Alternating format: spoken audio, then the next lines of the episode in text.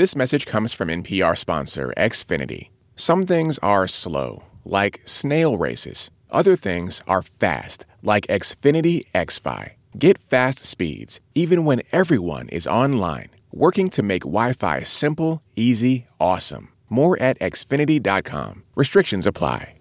The, the problem we're trying to solve is um, stinky stinky workout clothes. That's Mark Remy. He's an editor at large at Runner's World magazine. And the specific problem he's talking about is transporting stinky workout clothes when you're not going right home after you've worked out. Uh, my solution, I, which I, if I do say so myself, is is really brilliantly elegant um, because it requires no special tools or talent or, or um, gear or anything. Is is something I'll call the clothes burrito, and that entails essentially uh, thinking of your dirty workout clothes as as ingredients of a of a burrito, as the name suggests. Um, the, the tortilla would be the least the least stinky, exactly the least nasty of your garments, which usually is the shirt or jacket if it's jacket weather. Yeah. So that gets laid out flat on the floor, and uh, the, the filling, if you will, uh, consists of the nastiest stuff, which usually um, what usually is you know the the, the shorts, socks. Uh, for me, is usually the next nastiest. Those go all, those all go in the middle of the uh, tortilla, as it were, the uh, the shirt or jacket, and then they all essentially just get rolled up into a nice little bundle. And uh, as a bonus, if you're wearing a long sleeve shirt or a jacket, if, if it's cool enough, um, you can actually wrap and sometimes even um, tie a knot the sleeves and, and have a little handy carrying strap. What, what do you think is the uh, guacamole of workout clothes? the guacamole of workout clothes. If your workout clothes have anything even even remotely resembling guacamole, you- you've got bigger trouble than, than stinky clothes. Yeah. Yeah, I think if I did this, if I were like putting my clothes together in a clothes burrito, I would probably think to myself, mmm, burrito. And then I would go get a burrito. Yeah. Meantime, your clothes are festering, right? Yeah. Yeah. This is How to Do Everything. I'm Mike. and I'm Ian. On today's show, how to pronounce the longest word in the German language, And how to end a text or chat conversation. which is hard to do without being really awkward. But first, jury selection for the trial of accused mobster Whitey Bulger is happening right now. Now, it must be exciting if you get picked to be on that jury. You know, it's a big deal. It must also, if you have ever watched a mob movie, it must also be pretty terrifying to be picked for that jury. Jay Albanese is on the line with us now. He's a criminologist at Virginia Commonwealth University. So, Jay, first of all, we, we always hear about this, but does the mob really intimidate jurors? Oh, sure. There's a long history of it. As a matter of fact, going back to the 60s, uh, Jimmy Hoffa, the trade union leader, was convicted of jury tampering. And there were just there are a few cases even as recently as uh, last year. Uh, Angelo Ruggiero Jr., uh, a Gambino uh, soldier in New York, pled guilty just last year to uh, threatening a cooperating witness. So, what what kind? How are they? Uh, how are they tampering? How are they intimidating uh, jurors? The way to do that is either with a carrot or a stick. The carrot would be a bribe, and there was a case in the early 90s uh, in in a mafia case where they traced one of the witnesses was a girlfriend of a guy sitting in prison. So the mafia got to the guy in prison and said, you know, we'll get you 25 grand if she uh, uh, testifies uh, for us rather than against us. So that's the carrot approach. And the stick approach is uh, the Ruggiero case I just mentioned. He said to the cooperating witness, he says, uh, I think the quote was, uh, if this is true, you know, about you being a cooperating witness, you're going to have a problem with me. Oh, and and that that was enough to convict him for uh, threatening a witness. So, do they, okay, so those are people who are going to be testifying, but if I'm like just on the jury, am I also at risk? Uh, yeah, in in the current case, you might not be simply because uh, the crimes that are going to be talked about are quite old. So it's very likely that most people on the jury are going to be an entire generation younger. Uh, so they're going to be talking about facts of history, whereas you get to most cases, it's fairly current. So if it's if we're back in the 90s and John Gotti's on trial, it's a different thing because uh, John Gotti had a presence on the street. He had authority on the street. So uh, sure, if you were a juror in New York City, which you would be in, in that case, uh, sure, there, there would be a fear that, well, perhaps uh, somebody who's who likes Gotti would not appreciate the fact that you voted to convict. So, sure, there, there uh, would be some reasonable fear. Are there examples of of people, maybe associates of Gotti, getting to jurors? Oh, absolutely. As a matter of fact, Gotti uh, was tried three times and was acquitted. Uh, the first two, you recall, that's how he got that name, the Teflon Don. Yeah. Uh, was because he, he was acquitted. And of course, in, in those cases, it was later determined that uh, uh, jury tampering did in fact take place. Because the reason why juries are an attractive thing to go after in uh, in most uh, places, you need a, a unanimous vote by the jury to convict. So you just have to get to one person. If you have one person in your corner, you have the case won. It's a good value. Yeah. Whereas, whereas with, with witnesses, it's a much riskier proposition because there's tons of witnesses, as there certainly are expected to be in the Bulger case. There's going to be loads of witnesses.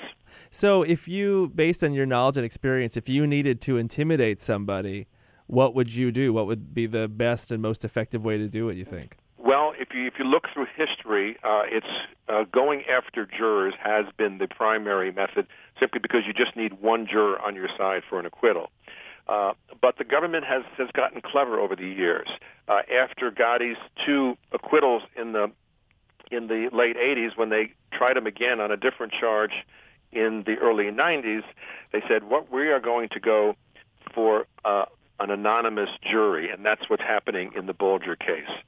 So if their names are known, uh, it's very easy through internet searches and things like that. If you can't get to them, you can get to a family member or a friend of theirs. So even if you don't threaten them, you might be able to get to them, you know, through some connection they have. So the government is has has gotten much more clever about it, uh, and in the Bulger case, they will do what they did in, in the Gotti case in the early 90s, where jurors are never revealed until the case is all done. Well, this has been great. Thanks for your time, Jay.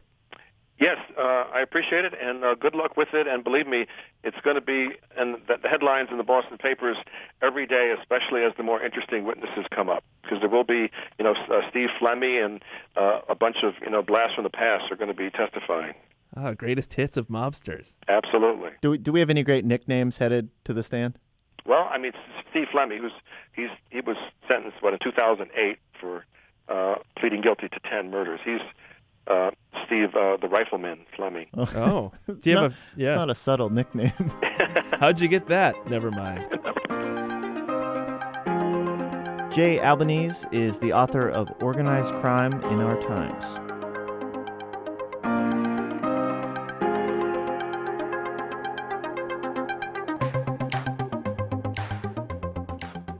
This week, Germany got rid of a law regulating the labeling of beef. And you know, if there's one thing we're interested in on how to do everything, it's German laws about the regulation of beef. Now, the word for that law is the longest word in the German language. It's 63 letters long. It's like a sentence that goes all the way across the page and down to the next line. but it's just one word, and now we have to say goodbye to it. On the line with us now is our German consultant, Philip Godica. So, Philip, you have this word in front of you. Uh, first of all, just h- how do you pronounce it? Rindfleisch-Etikettierungsüberwachung We'll be right back with the end of this word from Germany.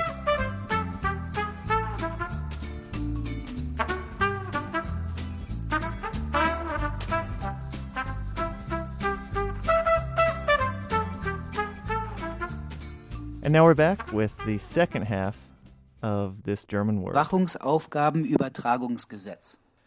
Can I the, can I hear that again? okay. Rindfleisch-Etikettierungsüberwachungsaufgabenübertragungsgesetz. Do you know what that word means?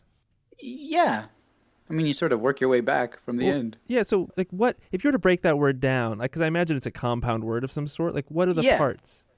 Every time you see an S, that's that's that kind of means of the. That sort of signifies, I guess, the genitive, but don't you know quiz me on that. So the first part up to the etiquette up to the ungs is uh, Rindfleisch is cattle meat. Etikettierung is labeling. So cattle meat labeling. That's the first part, and then Überwachungsaufgabenübertragungs means uh, overseeing assignment transfer, Right. and then the last part is Gesetz law. Gazettes. Gesetz just means law. You're a native German speaker. You grew up Yeah. in Germany. How Yeah. many times have you said this word? Uh, today I said it three times, I guess. So in your life, this is the first time you've ever been in. No, you would not say this word. Okay. Well, so now this word is gone. They're removing it from Yeah. the German language, uh, which means that a new word, which the English version is the motor vehicle indemnity insurance, whatever the German word is for that. Yeah, that you have to deal with. Right. It's it's Right. Kraftfahrerzeuge Kraft, yeah, Haftpflichtversicherung. Kraftfahrzeughaftpflichtversicherung. That's what it is. All right, Say- c- say That that one people know. It's Kraftfahrzeughaftpflichtversicherung. Ah, yeah. All right, Philip. Thank you for your time. Thanks for explaining this. Oh, you're very welcome. Should we say Auf Wiedersehen? Auf Wiedersehen. Auf Wiedersehen oder Tschüss. It's it's gonna be hard to say goodbye to that word. Yeah, I know. We just it's like we just met it and it's already gone. We're gonna miss you. Longest word in the German language. Gesetz. You were so long and so young. How do I say goodbye? Rindfleisch, Etikettierungsüberwachungsaufgaben, Übertragungsgesetz, Gesetz, Gesetz, Gesetz, Gesetz, Gesetz. Hey, Mark, what can we help you with? I have a question. How do you stop texting? How- I mean, there's no doesn't seem to be any formal way to end a text conversation. Right. So you, you don't mean like uh, how do you stop a texting addiction? You mean if you're having like a text conversation, how do you end it? Yeah, exactly. Yeah. How how are you ending your conversations these days, Mark? Uh, you usually have to explain uh, that I have something to do, which is usually true. I, I have somewhere to go or something to do, Yeah. and then uh, tell them that I, I, I'm sorry, I have to go now. So you feel bad, even though you're, what you're doing is is being honest. It doesn't feel quite right somehow. No, it doesn't. Yeah, I, I, I think like you know without the without the visual cues that you have in a conversation or, or even the little cues you have on the phone, it's just it's so hard for something to come to a true natural end. It is. It, it doesn't feel natural when you have to essentially just hang up on somebody. Well, you know what I think we should do? I think we should uh, we should have the rest of this interview over a chat and see if we can come to to a good way to end some text conversations. Maybe we can try different endings. That sounds like a great idea. All right. Okay. I look forward to hearing you uh, talk like a robot, Mark. okay. I, I look forward to that too. All right, so for these robot voices, I see we have uh, so a few options, a few different voices. There's one called Mike. I think Mike, we're gonna make that your voice, That's that makes sense. so we can hear that now. Hello. Uh, there's another male voice, Rich. We'll, we'll set that up for Mark. Yeah. Hey guys, Uh, and that we're out of uh, male voices, so I will be played by Crystal. Hmm, who's Crystal? This is Crystal. All right, so here we go. This is our chat conversation with Mark, uh, transcribed and then converted back into audio. Well, we've looked around a bit at a few different ideas people have for ending chat conversations. We'll share some sign offs, and you can tell us how they feel to you. What do you think? let's give it a try. Probably the most common sign off is K. It's to the point, but also abrupt. What about ta? Like in tata, for now? I have seen da. Okay, well, let's act it out. Let's say I wanted to end the conversation right now. And I was like, alright, Mark, ta. Is that a possibility? If we were still conversing, just throwing in da and stopping still seems too short. Yes. Right. One thing I like to do is acknowledge the awkwardness of ending a chat conversation a bit by typing something that's clearly a lie. So, like, what if I said this? Okay, Mark, well, my cat's on fire, so I should probably go deal with that. Later on, I have not thought of that. I kind of like it. Do you have a cat? If not, here's an excuse to get one. Yes, three, so it works. Please don't light your cat on fire for our benefit. Go ahead and try a lie to end this chat. Okay, Ian and Mike. An airplane just crashed into my house, so I got to go. love it. Perfect. We actually both LOL it out loud. Perhaps I should start out slower. Sure, try another one. Well, Ian and Mike, my house won't paint itself. Text you later. Yup. Have you ever tried ending with I love you? Wait, Mike, have you done that? I thought you really loved me. I have not tried I love you. Mike, who did you really try that with? An old friend. The conversation ended immediately. I will keep that in mind. Okay, Mark, let me ask you this. Do you use emoticons? Yes, Which ones? the easy ones that you just click on. Smiley face. The smiley face seems to negate the bad feeling of the short goodbye. Yeah, I wonder if it works for anything. Like, well, I think we should break up. Smiley face. What do you think? Are you ready to end the chat? Sure. Maybe a big lie. Plus an emoticon. Well, Mike and Ian, my pants are on fire. Got to go for now. Smiley face. Expertly done. Thank you. Well, Mark, this was a lot of fun. I'm actually in my barn birthing a calf. She's crowning. I better go. A bunch of pirates have just seized my desk. Smiley face. Da.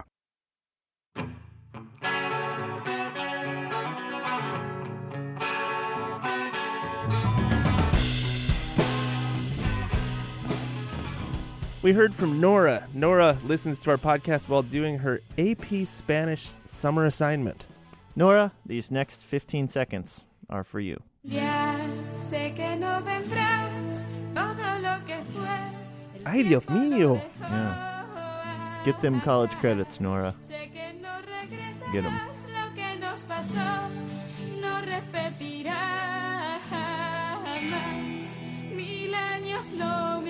Hey, we're still collecting your toilets. Get your nominations to howto at npr.org. Matt is on the line with us now from Boston. Hey, Matt, tell us about your toilet. So the Bleacher Bar is um, a bar in Lansdowne Street that's actually built into the side of Fenway Park underneath the bleacher seats. So the unique thing about the bar is that it has this very large double wide garage door that they can open up that leads directly on to center field. Whoa. So you, when you're sitting in the bar, you have a great view right onto the field even during games. You can it's right on the warning track. Wow. So the men's room at the bleacher bar is built into the back of the bar and on, in kind of like a raised room. And the interesting thing about it is that above the urinals there are windows at eye level, so that while you're standing at the urinal, you can see out into the bar. That allows you to see the patrons in the bar. It allows you to see the whole setup, but it allows you just to, to still see out of that giant door that they have, so you don't miss a second of the game while you're using the men's room. Oh, wow. That's brilliant. So you are, while you're peeing, you're watching the Red Sox play. Exactly. The interesting thing is that it's not so high that the other patrons in the bar can't see in to look at your kind of dreamy eyes as you're looking out onto Fenway Park. Whoa, so is it possible that you could meet eyes with somebody in the bar, like in a romantic moment while you're peeing? Oh yeah, that's that's more than possible. Uh, actually, when you're up there and you look down, there always seems to be one person who's never been in the bar before who's very fascinated with the windows and is is trying to either wave or make eye contact with the person who's uh, currently standing there. what a great story to tell your kids someday. It's like, when did you meet? Well, we're, our eyes met across the bar. Oh, what were you doing? Well, he, your dad was peeing. it's great, and you get to you get to feel like you're uh, you're in the middle of Fenway Park, uh, you know, doing your business. so, are you? Is it possible you could be peeing and, and you could see a home run coming right at you? That is possible. That would mess up your concentration. Yeah. Yeah. Well, I always wear my glove when I'm peeing, just in case. Congratulations, Matt. You have this week's toilet of the week. Oh, glad I could be of service.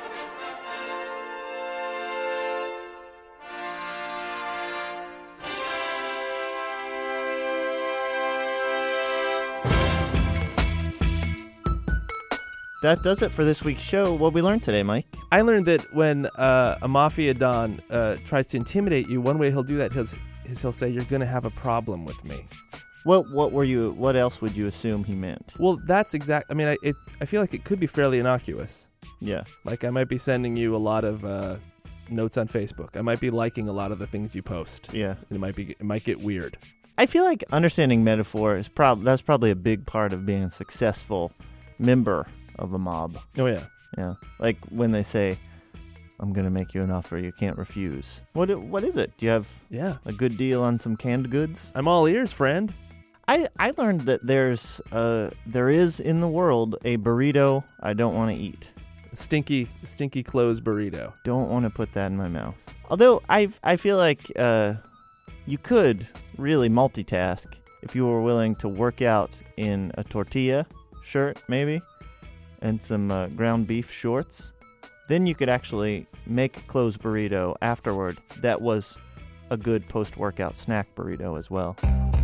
How to Do Everything is produced by Blythe Haga with technical direction from Lorna White. Hi, Mike and Ian. This is Maddie from Idaho. Um, can I be your intern this week? Thank you. Our intern this week is Maddie. Get us your questions at howto at npr.org. And visit our website, howtodoeverything.org. I'm Ian. I'm Mike. Thanks. Thanks. In fleischetike Rundsuberwachtung Gesetz. For humor, you get an A. That's no, For come on. accuracy, you probably get a D. I was good up to the beginning. I, w- I feel like I did a pretty good job at the yes, up, start. to the, up to the first letter, you were great.